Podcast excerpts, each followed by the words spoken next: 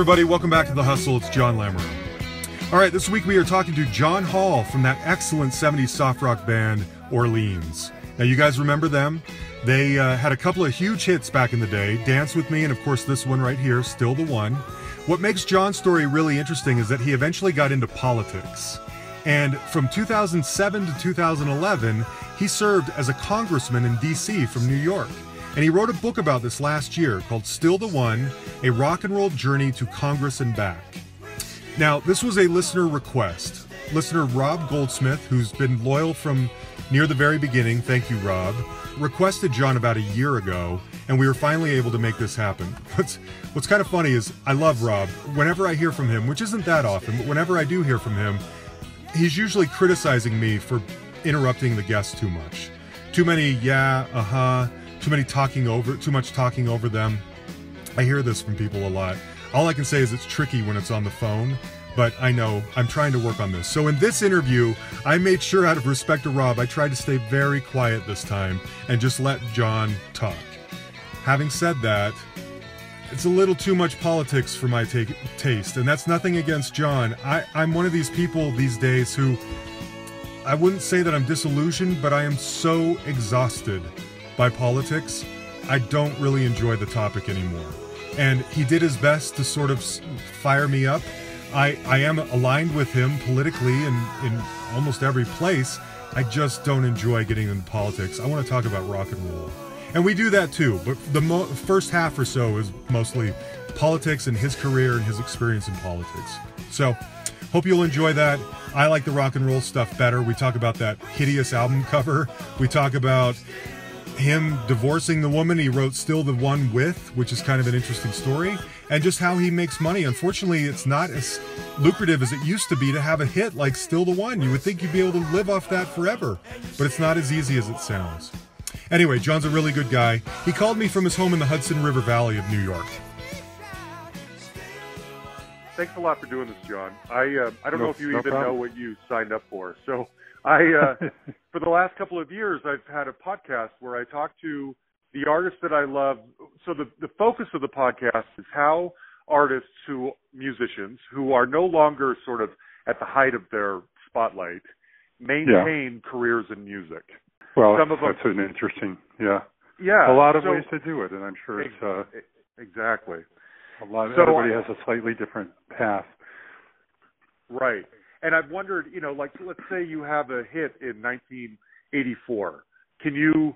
Mm-hmm. How do you pay your bills now? Can you live off that, or do you go get a regular well, no. job? Are you, re- you know what I mean? I had my my biggest hits were actually with the band Orleans. My buddies who I'm still playing with were 75 and 76, yeah. 1975 and 1976, and still Dance with Me and Still the One respectively. And then, you know, we had a couple of records after that, and I had one as the John Hall Band in uh, Crazy. That's one of my favorite songs. Yeah, Crazy, which got a lot of play on rock radio and what they call yeah. AOR at the time.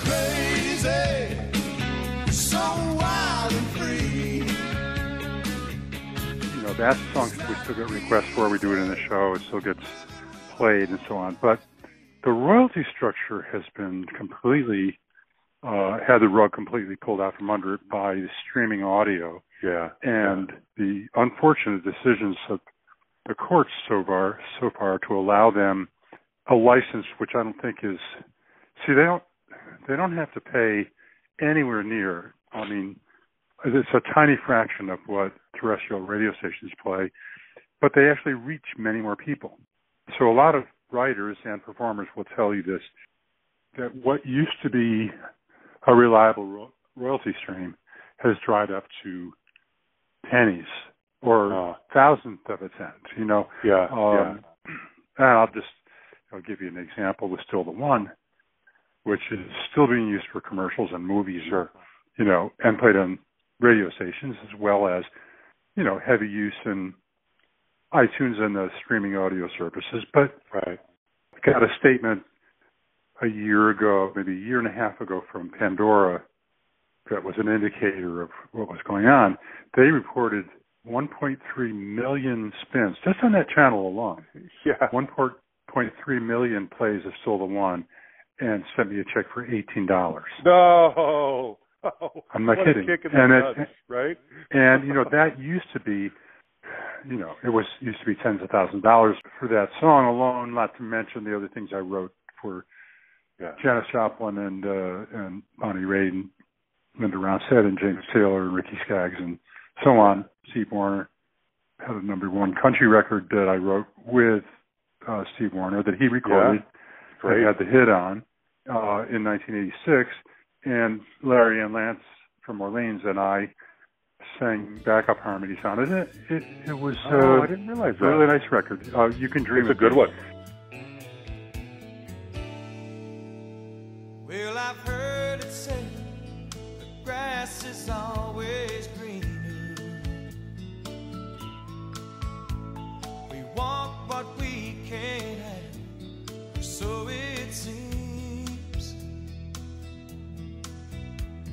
I looked at you, the world never looked any sweeter. But I'll go home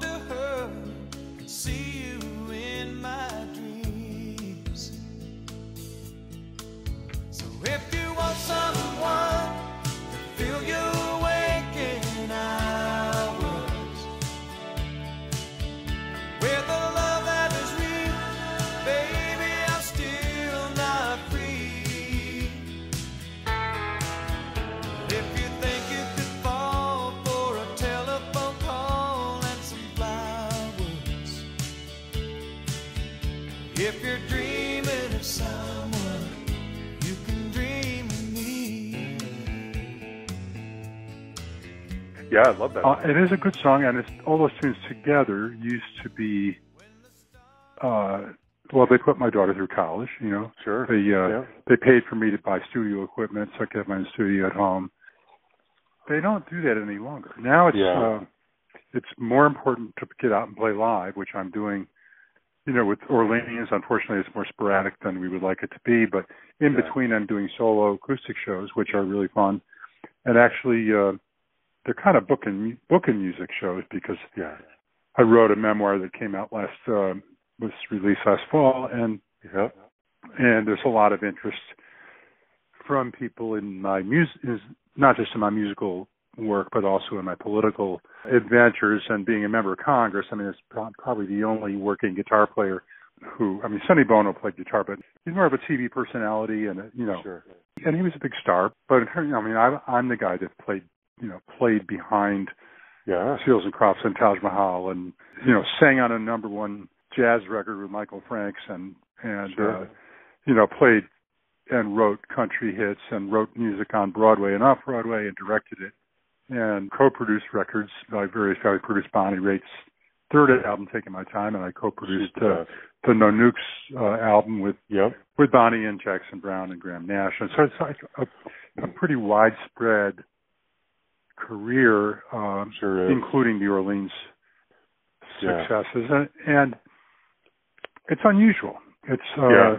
Sure. it's is. also unusual that I was instructor of the year at, at Hunter Mountain uh, Ski School in the Catskills really. in uh, 1997. Yeah, I, I taught skiing up at Hunter, and and uh, I'm a certified level two PSIA instructor.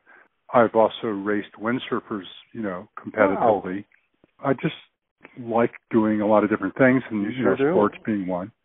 And the political stuff stemmed from environmental stuff, which yeah, it did. it usually comes from your ox being gored. And sort of the first thing that happened to me was the New York State Power Authority deciding they were going to build a nuclear plant on the Hudson River, just six miles north of where I and my family were living at the time in Saugerties. And I just decided I didn't want it for a neighbor. You know, I went to the hearings, I read the literature, the pros and cons.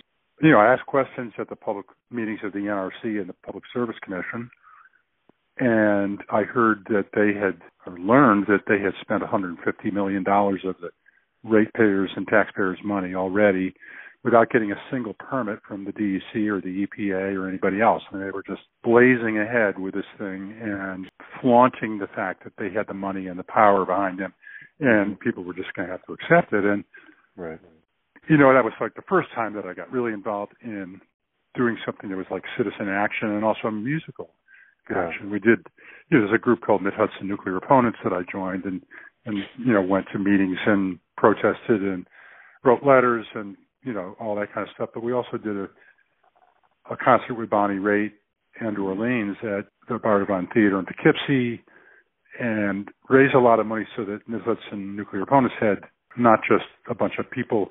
Now, there were a lot of people that joined that group, but they also had money to hire lawyers who knew what they were doing. And then it turned out that three days after the, or maybe a week after the Three Mile Island partial meltdown, they canceled the project. And it turns out that it was the same reactor they had put down a deposit with a company mm-hmm. called Babcock and Wilcox for the same exact design as the Three Mile Island reactor.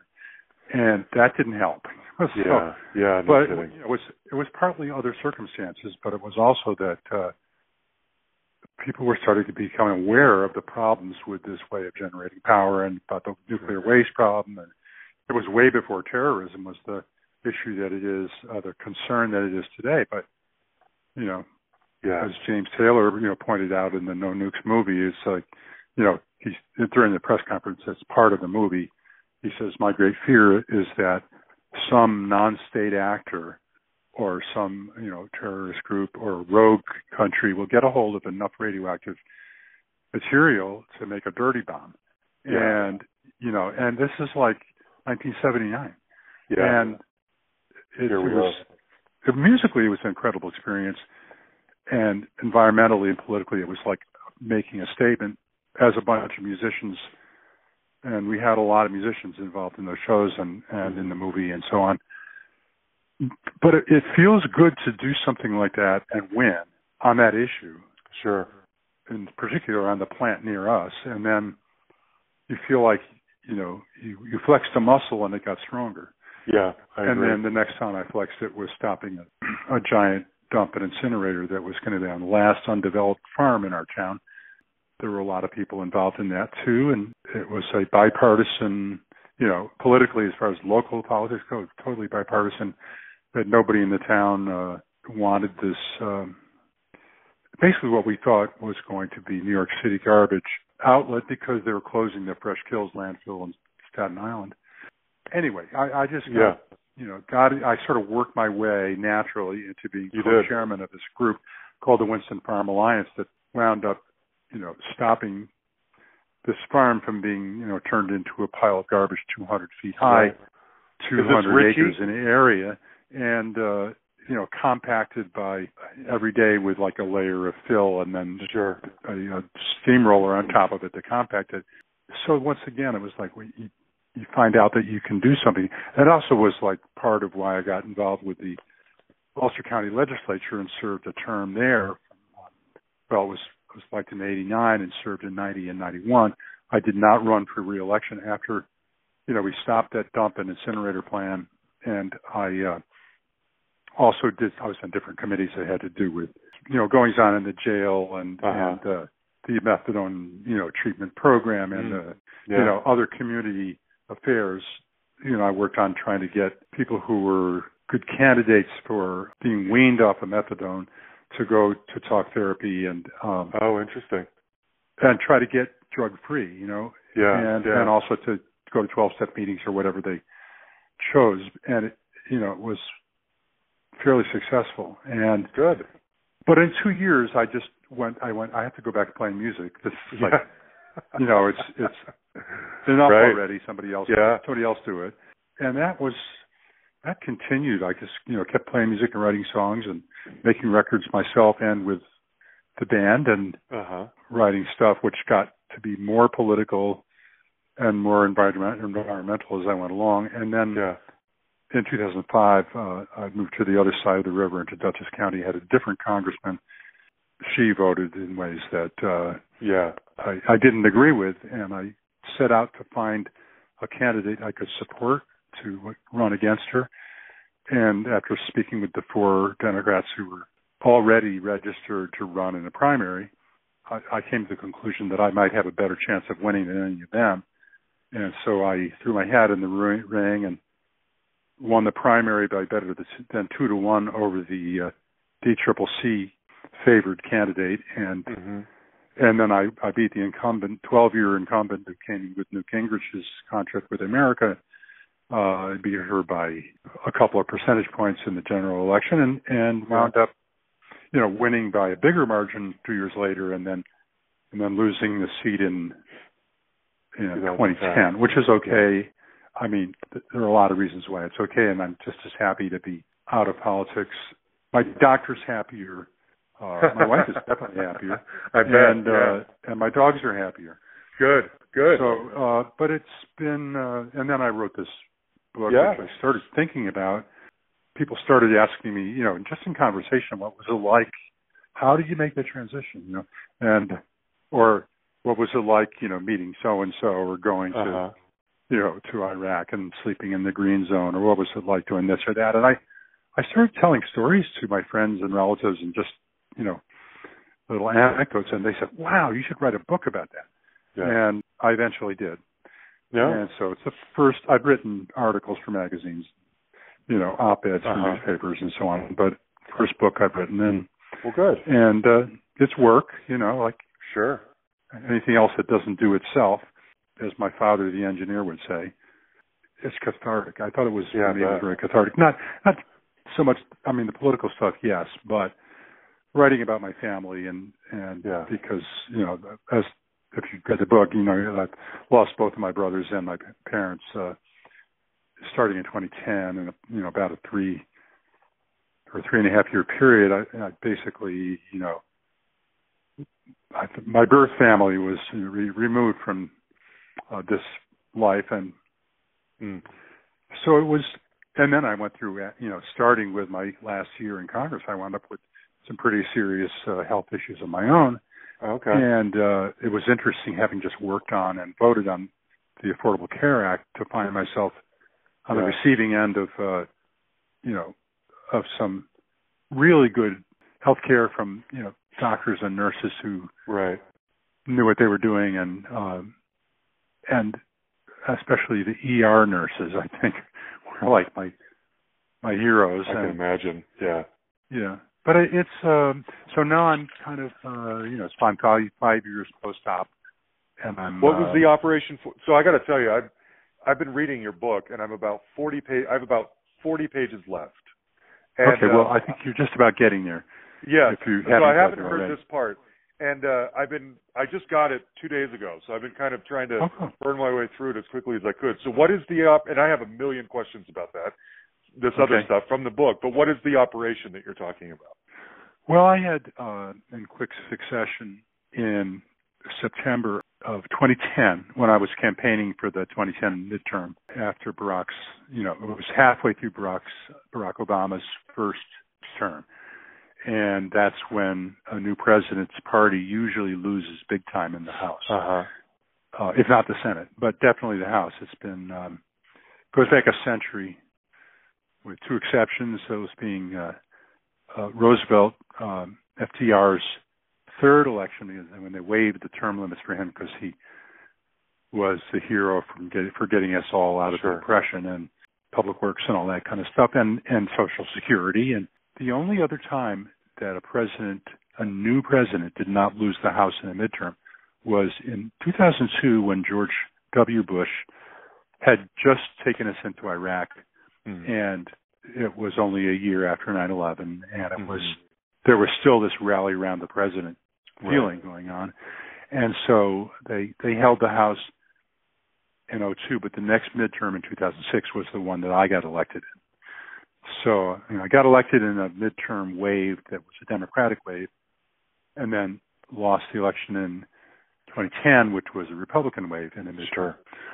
But anyway, so the surgeries were the first one was I was diagnosed with prostate cancer September 2010. Mm. Had the surgery later that month, and three days later marched in a three mile parade in Orange County, oh. New York, in the town of Warwick. It was a Columbus Day parade, I believe, and I was wearing my suit and tie and everything, and had a, a pee bag with a catheter on underneath it, and and nobody knew. You know, I just oh, wow. didn't want to. I didn't want to tell people because I didn't want sympathy. I didn't want them thinking I was trying for a sympathy vote, and I also didn't want people to think that I wouldn't survive the campaign or the term, sure. or yeah. wouldn't be able to work hard enough. And and uh I didn't want my donors. I was raising money is such a big part, unfortunately, yeah, of politics is. now. And then that, that was just starting to get worse. That that was the first post Citizens United election, uh, and I got clobbered by probably we think maybe five million dollars coming in from outside the district, outside the state, in the last couple of weeks of the campaign from the U.S. Chamber of Commerce super PAC and from Glenn Beck Super PAC and Karl Rove uh-huh. Super PAC and you know a few others.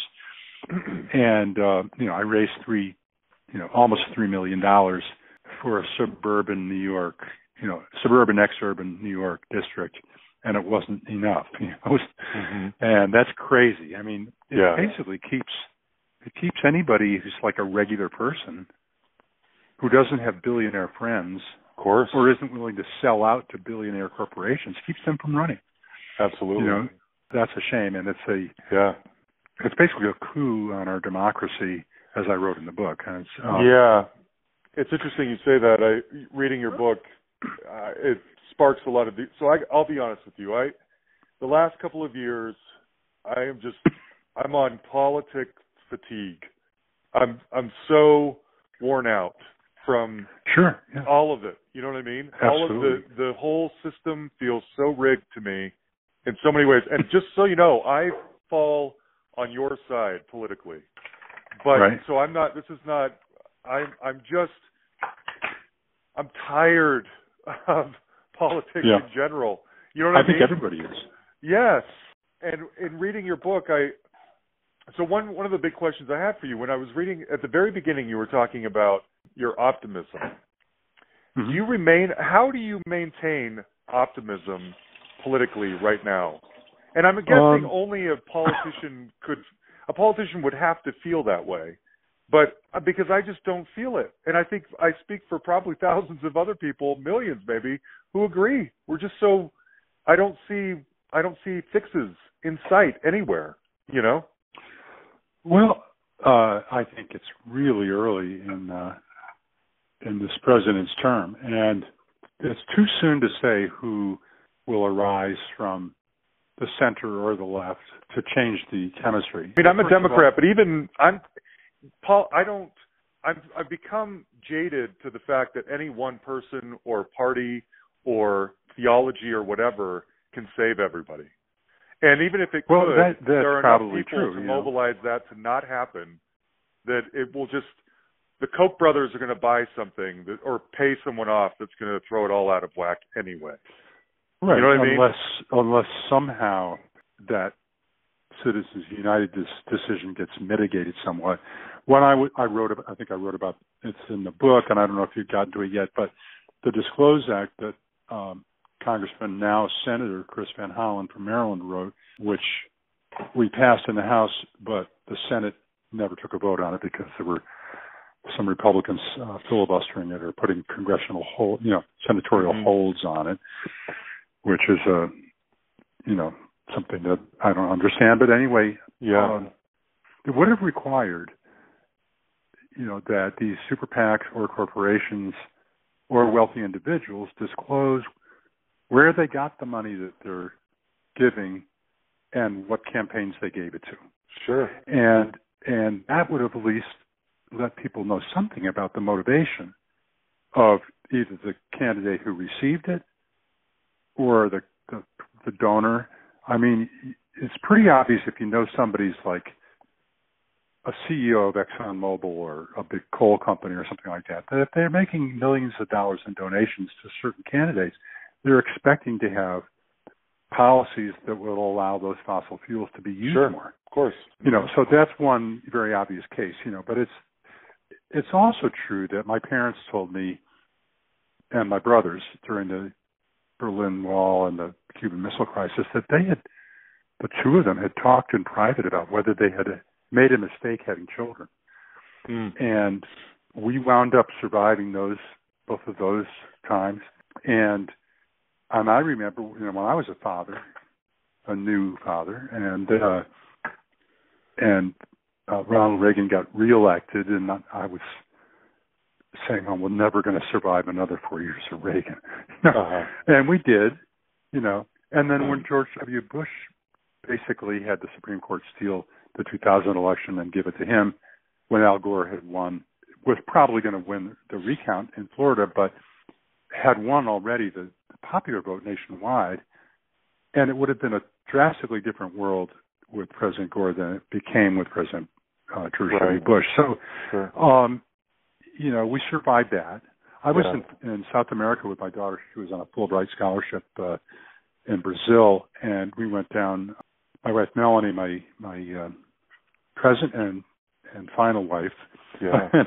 and, I were in, in Rio, uh, and, and we went to a cocktail party, dinner party with the grown up, you know, the parents of her young friends who were all doing Mhm. this sort of graduate graduate work together. You know, and at, at one point during the discussion, one of the other parents said to me, "Do you think he can win again?" And I said, "President Bush, you know, well, of course, you know, he won the first time. I didn't vote for him, but yeah. yeah, yeah, he could win again. And uh, you know, I would call it a toss up. You Yeah. know, although you know, I can lay out my rational reasons why I would think that uh, John Kerry should have been the winner, but you know, obviously, once again, it didn't uh, didn't happen. Right. So we've gotten through a number of. It's ironic actually because the Republicans like to say Democrats are the big spenders and you know the big taxers and so on, but they're the ones who keep running up the national debt. Reagan ran up more debt than all the other presidents before him combined. Right. And you know George W. by putting in those unpaid, paid for uh, tax cuts and fighting two wars without paying for them at the time with any kind of war tax, uh, and just dumping it on the deficit. And then you know after the crash of 08, uh, lucky Barack Obama gets to come in and try to clean up after George W. Bush and and did Mhm. and left with a declining deficit and getting back sort of toward you know center ground and uh Yeah. and a, and a stock market increase that ran for almost the eight years that he I mean right now what's happening is a continuation of the Obama market you know it's booming but it but it was up constantly from like 09 to you know the beginning of this year when when President Obama left office, and and so the trend was already there. So you know we've seen this happen. I mean, Bill Clinton balanced the budget and started paying off a little bit of money on the on the uh, on the deficit and or on the national debt. You know, before Bush came in and blew it all again. Mhm. And so, you know, I I'm hoping that someday people will kind of uh, figure out that the that the talking points are, that they're hearing are not necessarily true. right. But- right. You know, I also came from a family that I mean, my parents voted for Eisenhower. They were Republicans until John Kennedy came along. We were Catholic, and Kennedy was Catholic, and that was like, Sure. you know, not a very good reason, probably, but Right. uh, it was a combination of that and his service to the country and his uh, character, which you know he's questionable in some ways, I suppose, but Right. his isn't. You know, and in France they wouldn't think any about that at all. But uh, he yeah, represented but a bright new future at the time. yeah, it's he understandable. did. He did, and he was yeah. well spoken, and it was the first TV election, Mhm. and he just came out better on TV than Nixon did. But those were the days when you know there wasn't this gap, this polarization that exists today. I mean, I think it's changed since I was in Congress. It's gotten noticeably worse. yeah, definitely. I agree. but anyway, um, It gets worse all the time. I am I'm not just optimistic because I was there to pass a, a veterans claims bill that has a lot of good stuff in it and passed unanimously with every Republican and every Democrat voting for it. And President Bush, who I wasn't that big a fan of, signed it into law in his signing statement called it good government. So you could have blown me over with a feather, you know, and Yeah. even people who usually vote no, like Dennis Kucinich and Ron Paul at the time, were the guys who would vote against anything, you know. And Uh-huh. you might have all green up on the board for you know naming some post office or congratulating some champion sports team, and yeah. and Kucinich and Paul would be red, you know, maybe the nose because they were saying, we shouldn't waste our time and the people's money doing these frivolous memorializing resolutions. But you know, for my veterans bill, it was 100% green, and I went, well, you know what? And and President George W. Bush signing into law, I said, you know, there's got to be more common ground than that. You know, we Yeah. hit something that everybody agrees on, which is Well, that our great. veterans need to be taken care of better. And uh, I guess the infrastructure is one of them. We passed. I was on the Transportation and Infrastructure Committee of the House, and we passed a very good infrastructure bill that was bipartisan and was voted on a bipartisan basis out of the House and went to the Senate again, was killed by Republican senators' holds on it and threats of a filibuster because they didn't want President Obama to have any success. You know, it was Mhm. they had said that at the beginning of his term. Our goal is to make him a one-term president, and they basically fought against anything Sure. that you know to the you know I think the the rejection of his Supreme Court nominee was kind of the the extreme that that went to, and it's a shame that it, that it did. Right. But Merrick Garland was no flaming liberal. You know, I mean, he was a center centrist uh, judge. I got to be honest. So- just hearing you say these things, it just it feeds my, it feeds this fatigue. You know, talking about people Well- blocking other people just cause, and it's not perpetuating their agendas. And uh, anyway, I uh, well, you know what? That, what's happening right now is that, that that blocking and filibustering is being the rules are being changed by this Senate under Mitch McConnell to make it possible for them to pass more and more stuff and confirm judges and other appointees with 51 votes without having to go to a 60 vote majority to to shut down a filibuster. You know, and so Yeah. you know, if and when, and I hope it's when, the shoe's on the other foot, and if enough people, for instance, in 2018 come out and and really, you know, not everybody's going to agree with me or you know want, want to support Democratic candidates, but but uh, there's there is a possibility at some point in the future, if not next year, there will be a stronger Democratic showing in the election, and all of a sudden, uh, Republicans who removed the tools the minority could use are going to find that those changes will be used against them.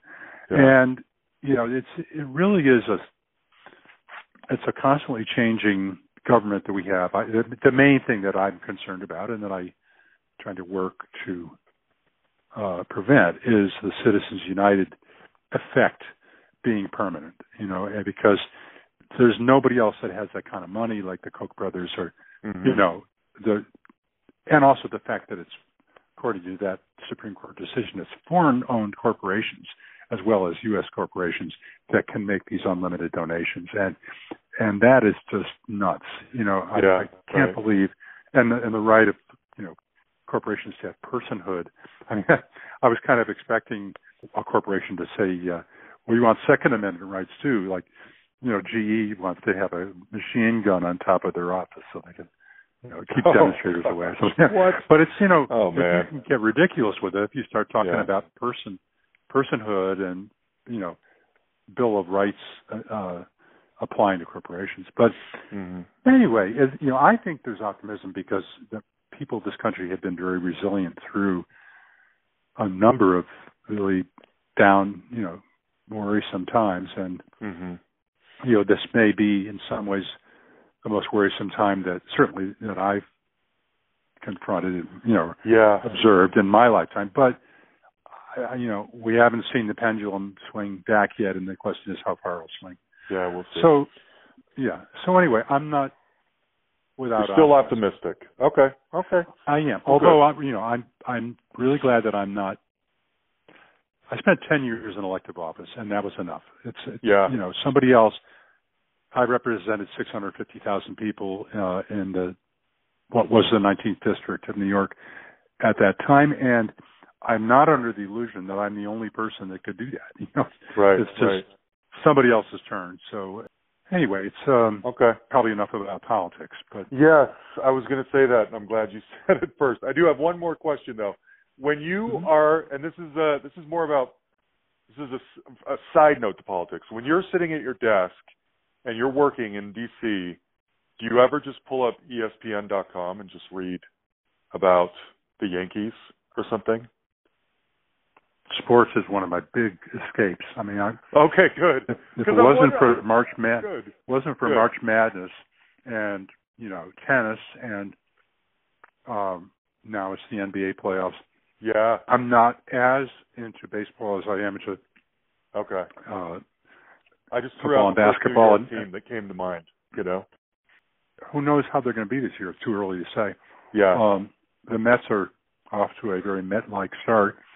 I'm just wondering if you can do that. Is there levity? I can do that. When you go to work every day in the in in DC, is there levity at all during the day where you're like, you know what, I'm just going to see how the Jets are doing, or what? Oh, yeah. You know what I mean? Okay. What movie well, am I going to go to tonight? John Yarmuth from Kentucky, who was one of my class of 2006. He's still there, by the way, in in the House of Representatives. Was chair of the unofficial bourbon caucus because uh-huh. Kentucky has you know the be- number of the best bourbons that are made, and so sure. sometimes after the votes were all done, he would say, "Bourbon caucus meeting in our in my office." and about nice. half, half of the members would troop over there to have uh, uh, a couple of shots of bourbon. But there okay. were various times. Look, I I had people I worked with very well on on the other side of the aisle. I'm married into a West Point family that's you know been pretty conservative with a few exceptions, but uh-huh. I think my mother-in-law, my late mother-in-law, who just passed away a couple months ago, uh, oh. was I'm the first Democrat she ever voted for. And, oh, okay. but she uh, she's going to be buried next to her husband, uh, Colonel William Bingham, at the West Point Cemetery, uh, about 30 yards from Custer's grave. It's just, you know, I, we all have all learned to speak to each other civilly, and we disagree Good. about some things and agree about Yeah. others. It's interesting we have so much agreement about the environment. Yeah. My Republican family members and I, I guess they still remember that conservation and conservative come from the same root. But I think there's a lot of that. There are a lot, a lot of people who are fiscally conservative and traditionally Republican, but don't want to have dirty water and you know, yeah. Tainted, poisoned water or air for their kids to breathe. or for Yeah. Why would anyone want that? Yeah. Well, you, yeah, you know, maybe if they were getting so many millions of dollars that they would never be thrown out of Congress, Yes. uh, and they could afford to have, you know, a bubble around them or something. But Right. you know, there we go back into politics again. Yeah. Um, yeah. Okay, I got it. Let's uh let's I want to talk about music. That's that's Yeah, the let's that's that. what I that's the fun part anyway. Um Mhm. and I got to start with and maybe this is a question you've been asked a million times. I don't know. But how does it feel to be the focal point of what is arguably the cheesiest album cover in rock history? it's good to be known for something. Um, and actually, the way that happened was we were shooting with a very well-known California album cover photographer who put a strip of masking tape on the floor of his studio and said, "All I want is you guys all have your feet on that piece of tape, and I'm just going to shoot you. And you just relax and just lean on each other or uh-huh. bump into each other, hang your arms, was you know, shoulder shoulder, and we were all clothed. We all had jeans and shirts on, and we looked like we do in that picture. And for two hours, we were, you know, forced to interact because we were all trying to stand on this strip of tape that was too short for us to be apart from each other. Sure. Last, you know, he stopped at near the end. He said, "I got two shots left. Why don't you all take your shirts off?" Oh goodness. So we took our shirts off, and wouldn't you know, that's the one the record company course. chose. Of course. And then Kmart was going to refuse to carry the album unless they the art department of the record company airbrushed in some jeans. So they did corners of jeans. If you look on the on the album cover, there's you know my hips and I think glances or one of uh-huh. the other guys. You can see a little bit of blue at the bottom. Okay, okay. Cover. So, and so no one thinks everyone's naked, right? Well, yeah. You know, some people. I mean, it never occurred to us, you know, right, because right. we weren't seeing what he was seeing through the lens. But it's not a big deal. I think there Okay. are worse album covers and, Oh, and sure. certainly better album covers. But it's a really good record. I mean, there's some, some Oh, things I'm really proud of on that record. Sure, love that record.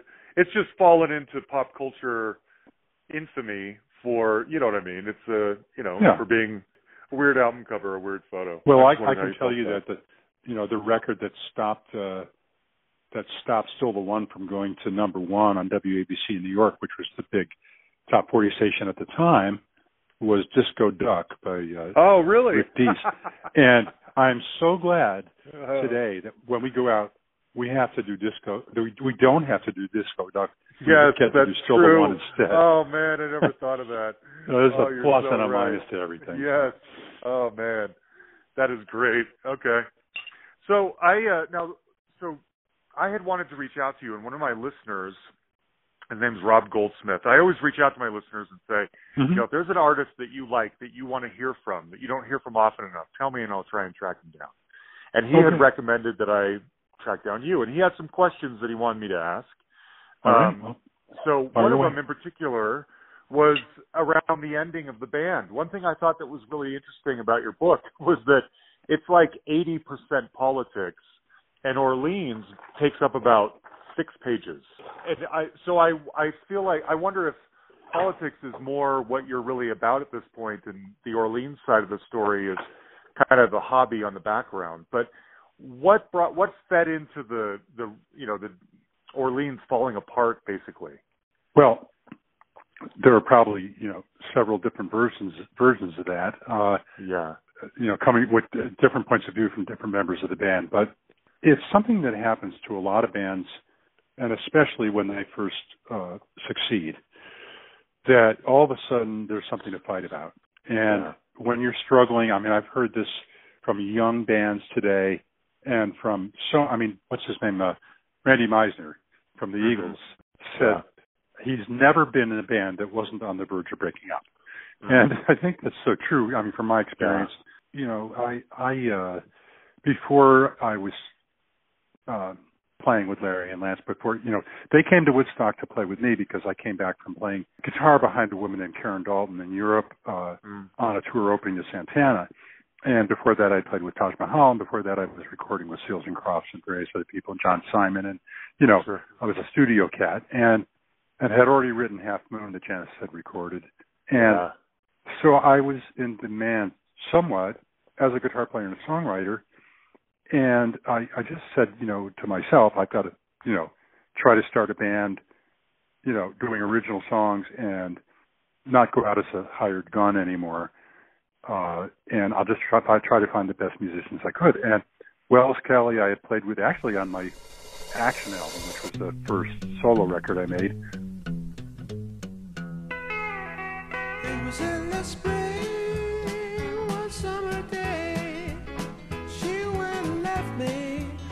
Me here to stay. Oh, yes, she's gone,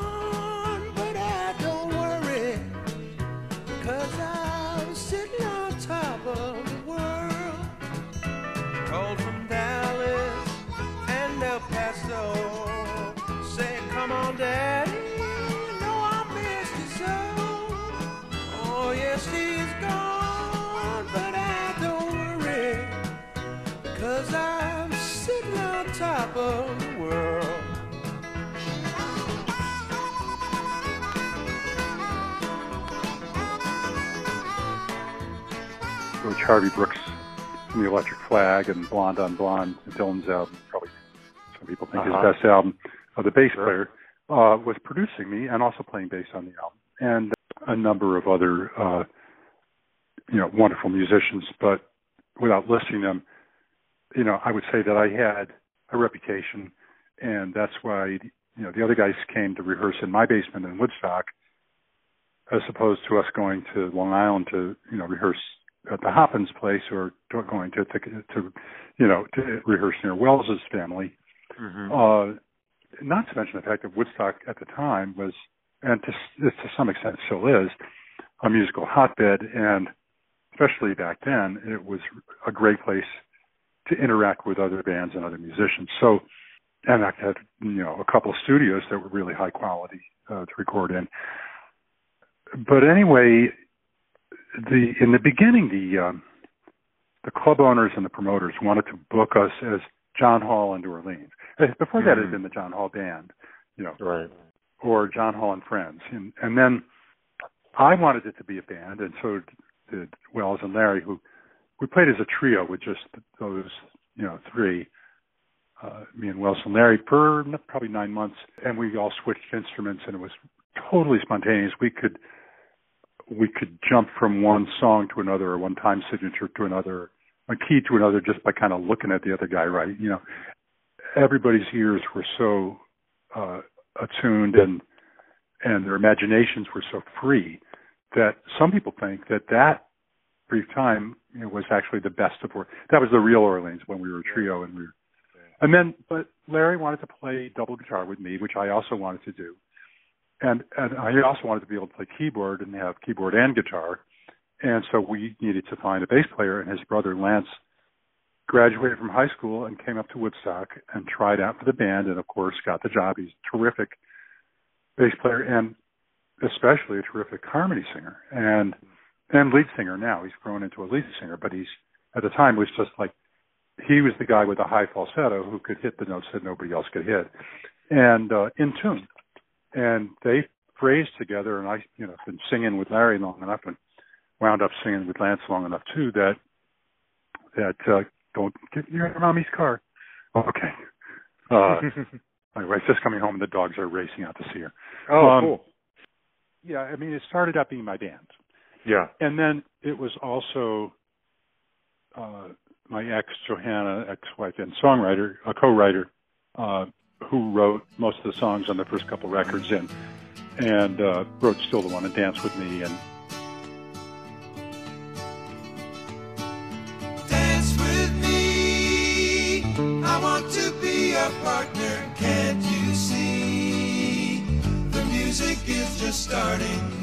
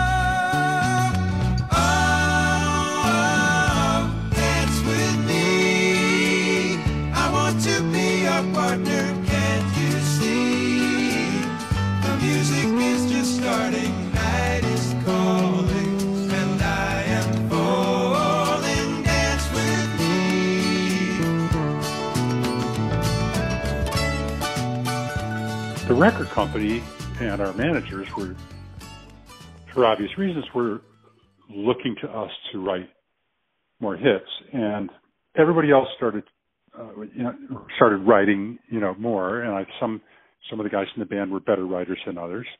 All of a sudden, there was a there was a different level of income that was obvious to all because the artist royalties and the gig, you know, fees, which we were splitting equally, were coming in, but the writing and publishing royalties were mainly from the hits songs, especially, were mainly going to me and Johanna. So it started to become a uh, That's what I thought.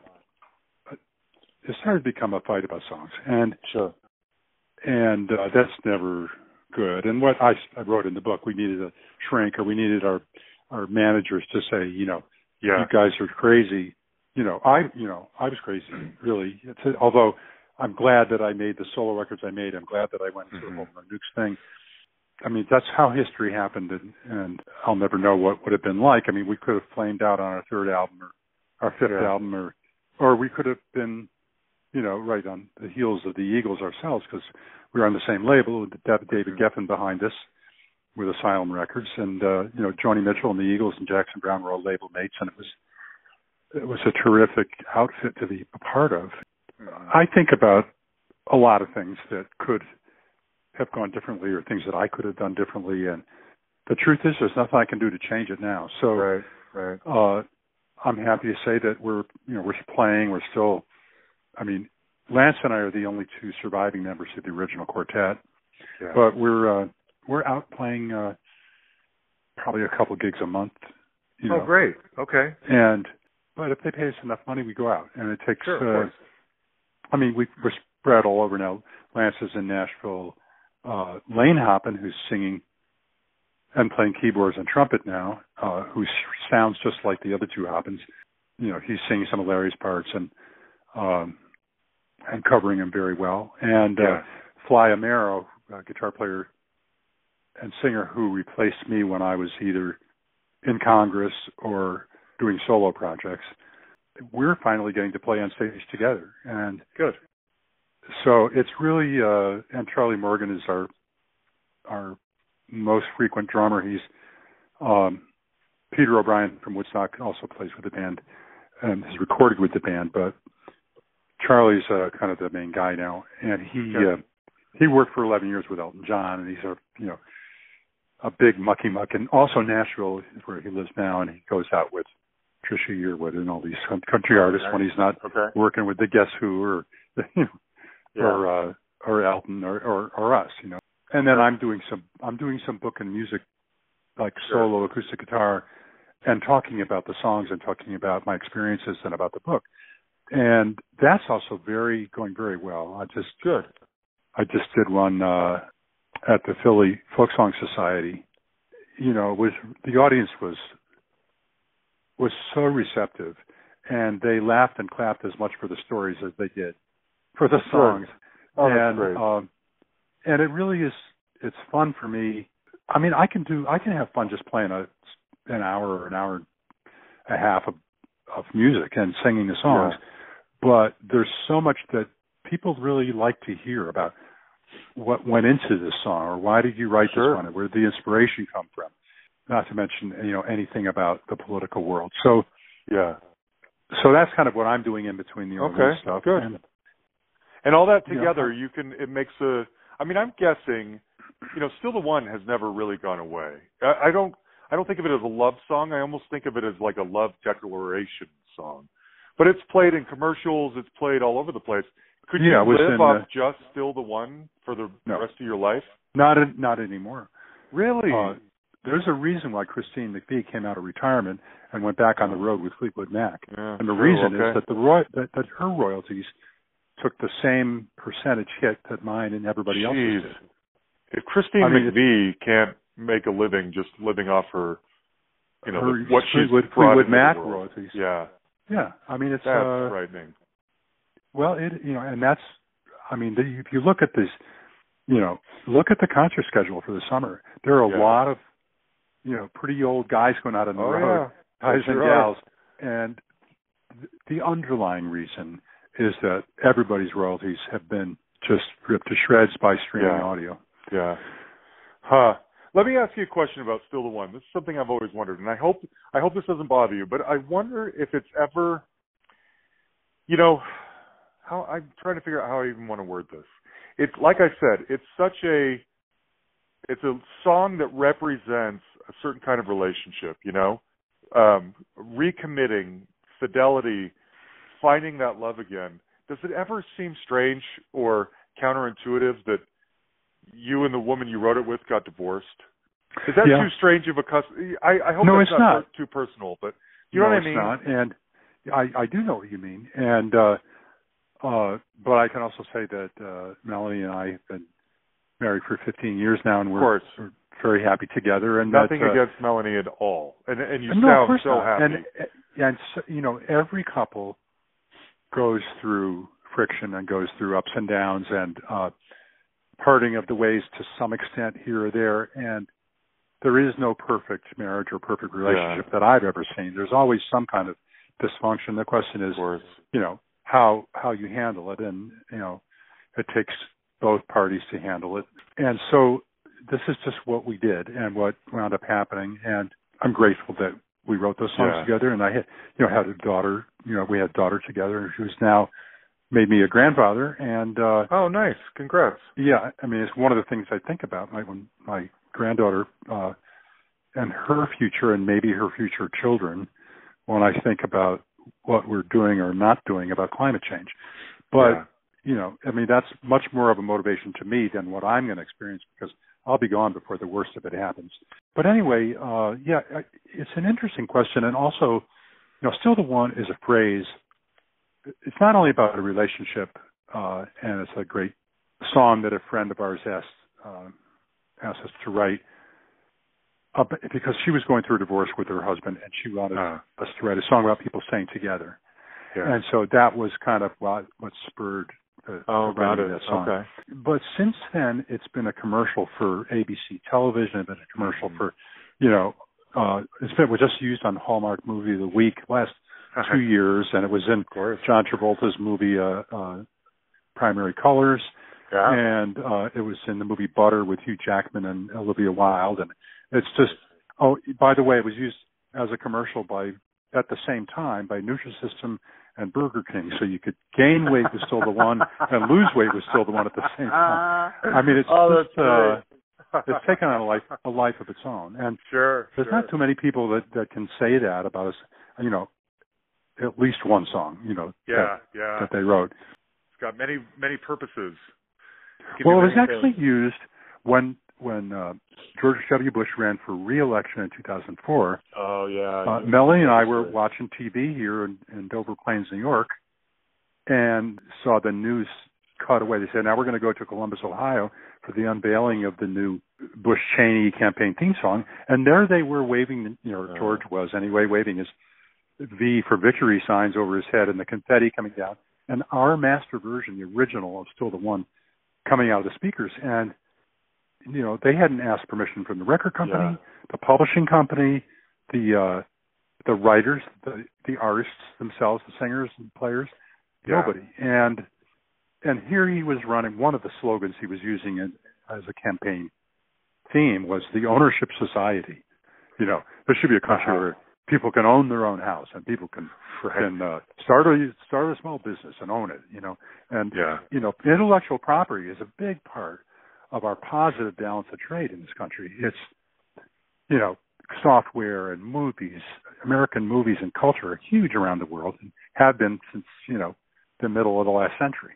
And if you start thinking that you can give music away or anything that can be digitized or sell it for a fraction of what the copyright law says it should be sold for, uh, or sell it against the owner's wishes.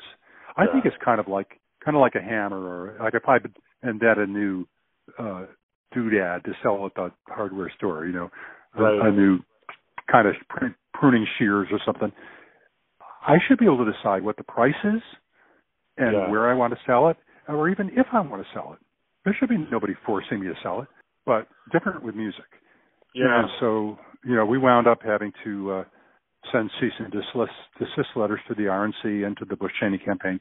And the next day they announced that they were going to stop using the song. So 2 years wondered- after that, Oh, sorry. Go ahead.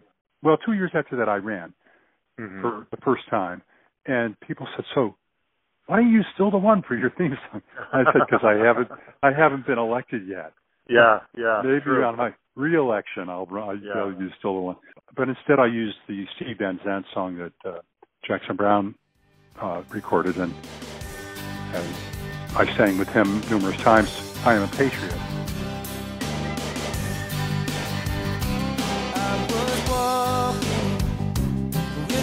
Brother, and he wondered what's on my mind.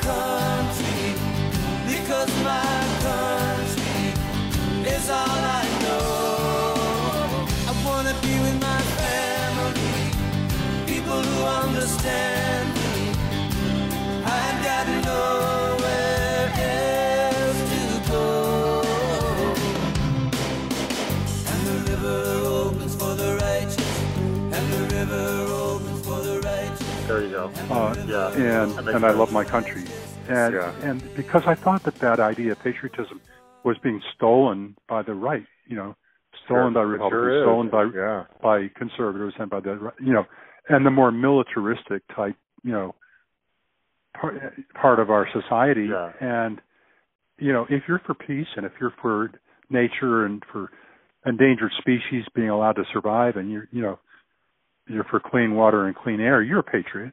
Yeah. No, it doesn't Yeah, make you any less true. of a patriot. course. And so I used that song, and it became a huge part of my first campaign.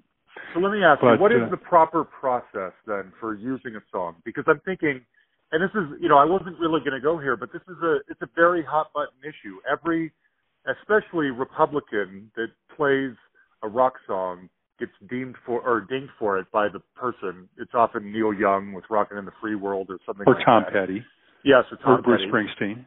Yes. So when, but what is like if I, uh, you know, if I'm the coach of a high school basketball t- team and I want, I don't know, fight the power to be played when my kids come out onto the court.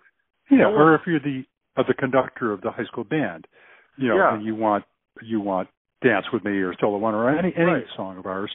BMI and ASCAP are the biggest performing rights societies, and a SESAC, which is a Canadian-based one, is which has a lot of affiliations with American with U.S. writers, songwriters as well. Those those companies collect airplay royalties, and they also license things like uh, restaurants and clubs that play background music. Sure. Uh, they have to, those clubs, if they or even it's a boutique Oh, or a store of some sort, the music is part of the ambiance that they're Yeah, creating for okay. people to shop by. That So makes sense. The theory which has been accepted and is in practice is that those those venues, those stores and restaurants have to pay Yeah. and they pay a blanket license to use anybody in BMI's catalog, Got it. anybody in Okay. ASCAP's catalog, and anybody in SESAC's catalog, and they pay by the year, and it's split, you know, pro rata. That they have computer programs that actually are fairly accurate in determining, you know, relatively speaking, which songs are being played the most and and how they should be divvied up. And those sort of, I guess they're called compulsory licenses. Anyway, that's the claim that the streaming audio services are using Yeah.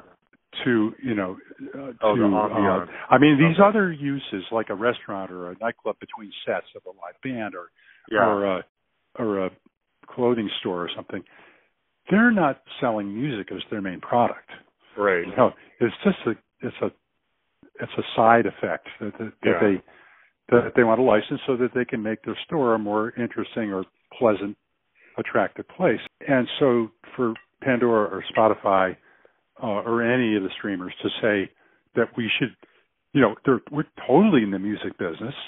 All we do is sell music. Oh, and we also sell advertising because of people coming to us for the music.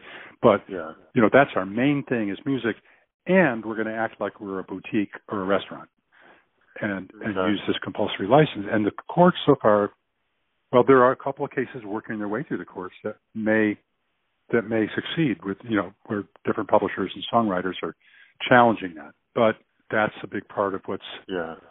what's you know hurting the songwriting community, and you know not just famous people, but uh, people who were behind the scenes and wrote songs Sure. and lived on the money from okay. from that craft. So the question I've is, wondered what you the problem is. yeah, well, the next generation, or this generation that's you know the younger musicians today uh, and writers today, how they're going to make a living. A lot of them have figured out how to monetize YouTube, you know, and if they can uh, get more YouTube views than somebody juggling two cats Right. Uh, right. or whatever, you know, then Yeah. then they can make millions and they can go on tour and all that kind of stuff. But most people don't, including most young bands, don't have that kind of success easily on the internet. Yeah. Well, let me ask you this though. I mean, we're if we're if we're really talking about here that the problem with George W. Bush uh, playing "Still the One" is that it wasn't cleared beforehand. If it were somebody, if it were a Democrat playing that song, would you still have the same philosophical issues with it? If they didn't No. go through the pr- clearing process, Well, or but I would have the same- I don't want to They would have to go- song because it doesn't I- represent the me. Dem- Democratic Convention, 2008, I believe it was. It's the only one I, I've ever been to. I was a super delegate as a Mhm. member of Congress. So out in Denver, and before the convention, they went through my publisher, who came to me to ask if it was okay if they played "Still the One" while Ted Kennedy came out. Uh, was very late in his life, and, and but he came out on stage to the strains of "Still the One," and of course I said yes, and in fact let them use it for nothing Right. because I was totally in sympathy with what he was, you know, basically all his life had been trying to do. Of course. And especially he was saying Medicare for all before everybody else picked up on it. You know, there are cases, I mean, we have Yeah. the right, um, I have the right as a songwriter to veto any use that my publisher runs by me. And we have, in fact, you know, not let it be used for uh, any oil or coal or, you know, nuclear utilities or that sort of thing. And also um, cigarettes and hard Sure. liquor Good. Good. and you know it's i mean actually i don't think even even you know soft liquor beer or wine you know it's just Sure. you know as larry used to say you know when he was still on this planet you know the next time we come through the state will be sponsored by depends you know Right. but it hasn't happened yet so i think most writers have a combination of what they would like to see and what their principles would most Mhm. uh, approve of, and also everybody has a price. You know, Yeah. pretty much Yeah. everybody. Yeah. You know, Okay. so depending on what how badly you need it and how much money's offered, you know, I think it just should be up to the creator and the owner of the Yeah. property. So, um, Definitely. Okay. yeah. So I was that's the curious story what on the what the behind the scenes, what goes on behind all that. Okay. that. hmm Well, look, I uh, I've kept you for a while. I do have one or two just little questions I want to ask. Um, one of them, and I was thinking about this when in reading, because at the beginning of your book you were talking about how you've always been sort of a ham, and I Mhm. wonder if something that hadn't occurred to me, other than the fact that politics and being a musician both have an element of theater to them, and let's be honest, narcissism in a way. Do you feel like music or politics is a calling? When you were growing up, did you feel like called to do? I would imagine you felt called to do music before the politics kicked in, but maybe not. Did you feel called to do what you've accomplished Yes. in your life? Yes, I was felt called to do music. Started playing piano with both hands on my family's Chickering upright piano when I was four and a half. Uh huh. And when I figured out the Marines' Hymn with both hands and a bunch of other songs, my parents decided to send me for lessons. And it's interesting because I was just on Facebook today and I was uh, I saw something about a new study that just came out from I forget what university that shows uh, that the brain, the young brain, is actually formed differently when kids are taught piano at a long, young age. Mhm, And mhm. I wrote about that in the book, and I also wrote about today. I commented on this post about this uh, this new study, saying that you know when I was on the school board, I saw studies from you know a couple of sources. NAMM, of course, is sponsored one, and you know you could expect the National Association of Musical Musical Instrument Manufacturers to maybe try to shade the study if they can, you know that so it you know would look like they wanted it to look. But I'm not saying they did that, but but also Psychology Today ran their own study, and both of them showed that uh, kids who were taught piano at kindergarten age, you know, five years roughly, hmm uh, had 11 years later, they had 30% higher scores in math and languages. And I tried to get my school board interested in this. I said, we already have the pianos and keyboards. Uh, we need to rent, you know, I mean, we, we need to hire a couple of probably part-time, you know, piano teachers to come in and work with our existing music staff to be able to get this to all kindergartners. And of course, you know, it was voted down eight to one on a nine person board. And Uh huh. And the reason is because nobody can think farther than the next election, which is three years on the school board. nobody can think farther away than this year's budget passing. You know, it, it's so much like America that uh-huh. short-term profits or short-term political success or you know short-term goals take precedence over really important longer-term goals.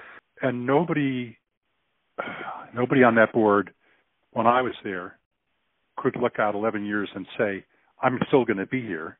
Yeah, you know, they're all right. Gone. Yeah, and and they also were under pressure to meet federal and state mandates that they have to teach every uh, special ed kid that moves into the district that they have to, you know, if a blind child moves into the district with their family, as one did when I was on the board, we have to send them to an approved school for the blind, which meant a little yellow bus with one child on it going yeah. an hour each way to a school upstate from from you know this area. And yeah. you know we're required to teach a certain amount of HIV awareness you know which never when I was in school that wasn't that didn't exist you know. And uh we're required to teach uh you know so many that has to be so much uh phys ed and there has to be enough math and enough uh history and enough languages and so on that kids can can take the standardized tests and do you know a halfway decent job on them. And you you know you start cutting into the school day or extending the school day you run into trouble with different constituencies. Uh-huh. you know there are parent there are parents who want new uniforms for the football team that come to the school board meetings and come up to the mic during the public comment period. There are parents who have a special ed kid and don't think he or she's being treated right or has enough attention. They'll come and complain about it. And then there'll be you know, representatives of the union, know, different unions, the teachers, the custodial union, the uh, superintendents, uh, you know, management union, et cetera, that would, you know, be be there with their agenda. And we, the citizens who are, you know, volunteering, it's a, you have to get elected, but you don't get paid anything. There's no benefits and no pay in New York yeah. to be on a school board, and you get to leave the house just when your family's sitting down to dinner. Right.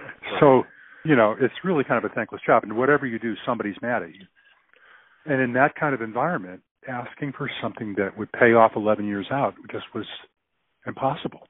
Yeah. You know, of course. so for me, to, I couldn't persuade anybody, not a single other member of the board. And, you know, it's, it's interesting that now there's another study that basically, this one actually measures the parts, the parts of the brain that grew differently and you know quantifies the physical uh, difference between the brain of a child who learned piano when they were young and the child that didn't. Right. And since I saw studies that basically were studying the results 11 years out, it's interesting to see one that studies the physical side of it that right. confirms that something might be going on there. You know, this is so, you know so out of the pale of what the average person thinks about and what sure. anybody in government talks about. Oh yeah. Oh, yeah. But anyway, yeah. I talk okay. no, that's uh, I I agree with you. It's another not to not to sound like the cynic that I am, but it's just one more example to me of how things are kind of broken. Well, it's um, yeah, it's why we shouldn't cut the uh, the uh, endowment for the arts, uh, you know, yeah. the public broadcasting, you know, TV or radio budget, and, and why we should continue to have grants for gifted students, not just in computer programming, but in music or playwriting yeah. or you know ballet or whatever to pursue that because it's it's all part of elevating the human spirit and yeah, and the, the spirit of our country. The sort of you know it's an uplifting thing that's available to all of us as observers, if not participants. But anyway, so yeah. was there another question too? Or? Um, well, I wanted to hear the John Denver story because I thought that was really kind of. Uh, I, I yeah. always find there's moments in our lives and and obviously famous rock stars have bigger moments than the rest of us do but there's moments right. in our lives that sort of you know pivot pivot our direction in a way that uh, sets it on a course that's better than it would have happened otherwise. You know it's like the sliding doors I- idea. This sounded like kind of one of those moments for you. It, it was and you know i wasn't well known at that time but i had written half moon i was already starting to get real songwriting royalties from Janis's posthumous record and, Pearl album. And, yeah.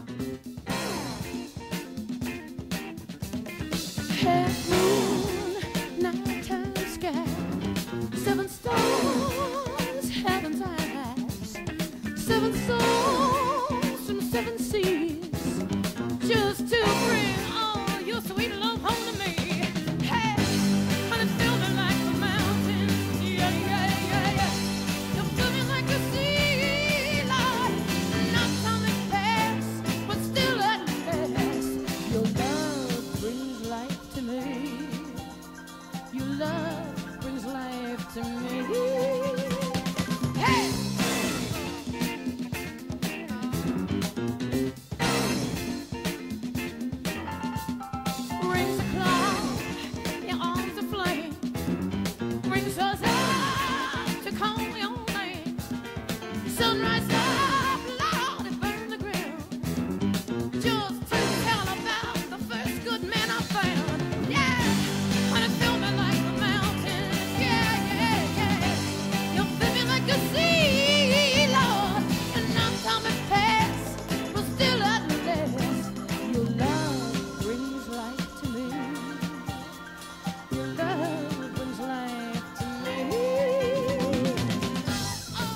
Album, and she was a huge star and sold.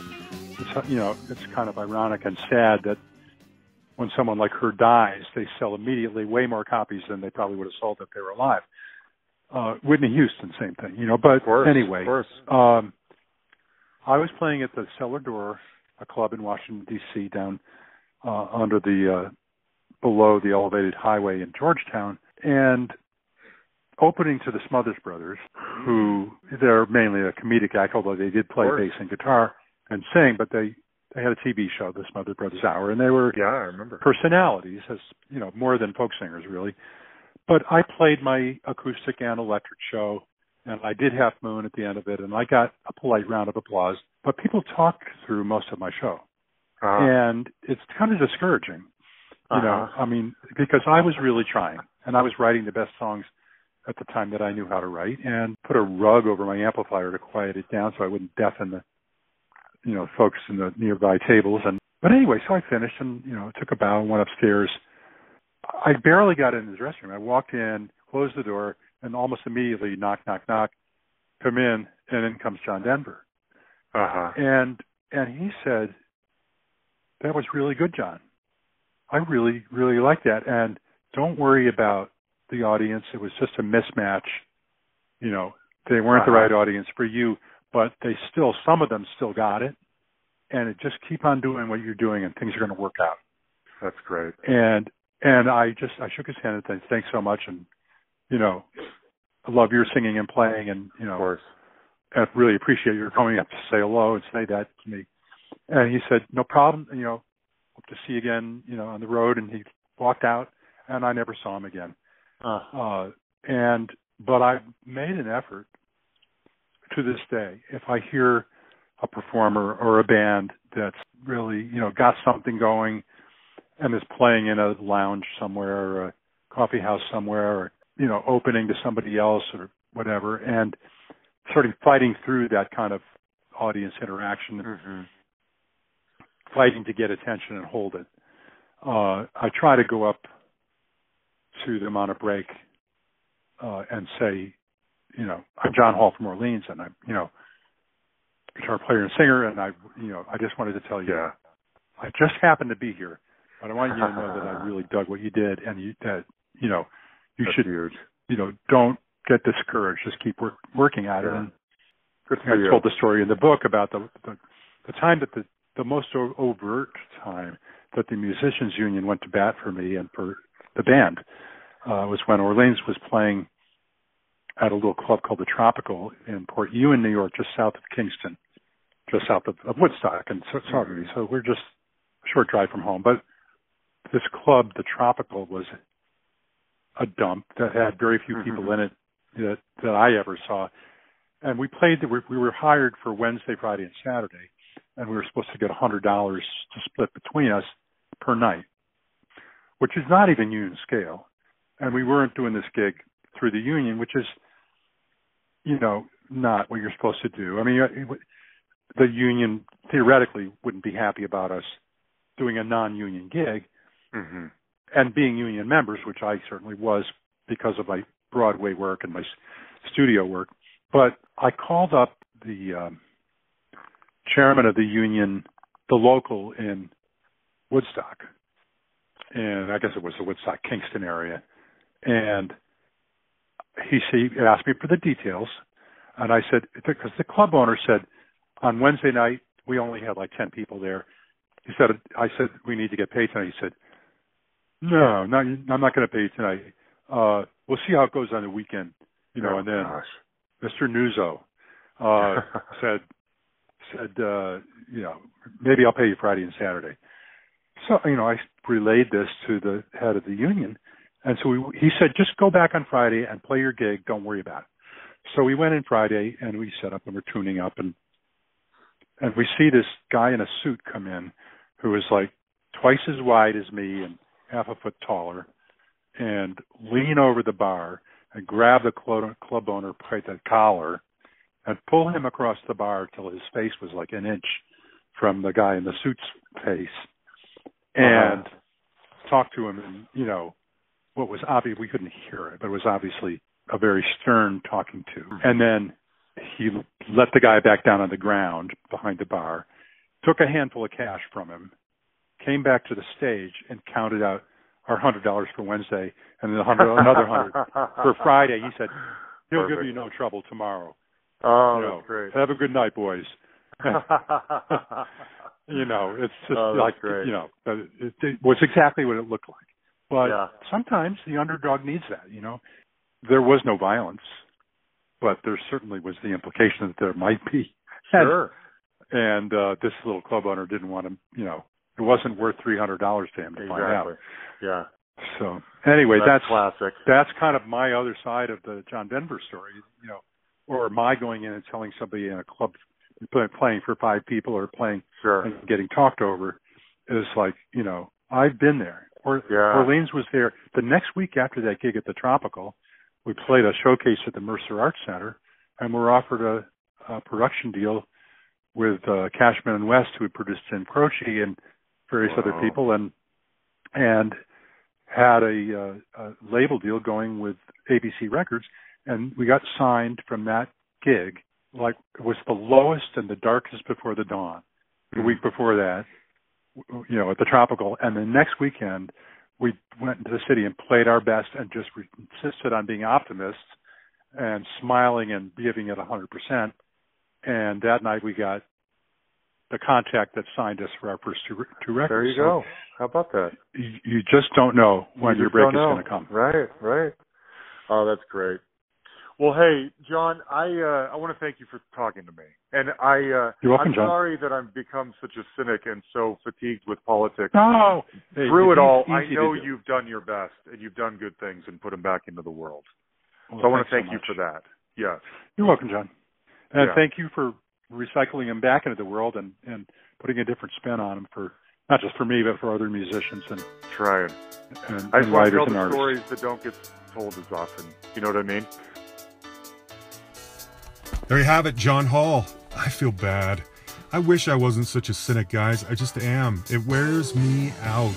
And I'm unfortunately I've I've gotten to that point where I just I don't think that I don't believe that caring or even doing much for me personally makes that big of a difference. But yet I say that and I am so grateful for John and his devotion and his passion and service and patriotism. So we need people like him out there fighting the good fight. Like I said, I align with him politically. I'm just, I'm exhausted by the topic. So, anyway, but there was a lot of good stuff, a lot of fascinating politics stuff, and good rock and roll stuff in there as well. I hope you'll check out the book. Hope you'll check out Orleans' music. It's great. And his solo stuff as well. So, thank you, John, for doing that. Uh, next week, we're actually going to kind of keep this patriotism or this uh, American music focus for the next couple of weeks through the 4th of July, actually. And next week's guest is the man behind one of the biggest songs of all time. And I don't say that meaning like it was a number one hit or it was it's still played on the radio. I'm talking about one of the biggest, most iconic songs in music history. In fact, the song is actually bigger than him. So come back next week. In fact, if you have an idea who that might be, drop me a line. I love hearing uh, when people guess. Also, I got to say again, huge thank you to Rob Goldsmith for recommending John. I had had Orleans on my mind as well, as I often do, but I did not know about John's history as being a congressman. So this was a perfect recommendation. Thank you, Rob. And I hope I did what you want me to do. I hope I was less disruptive this time for your sake. Anyway, uh, down to business. As always, you can find us on Facebook. You can like our page. You can send me a message on there. You can find us on Twitter at the Hustle Pod, or you can send me an email at thehustlepod at gmail.com. And uh, if you have not done so already, please go into iTunes and subscribe and write a review. Huge thanks to my right hand man, Yan the Man Monkevich. Thank you, Yan, for everything. We will see you guys next week. Come back, it's a big one.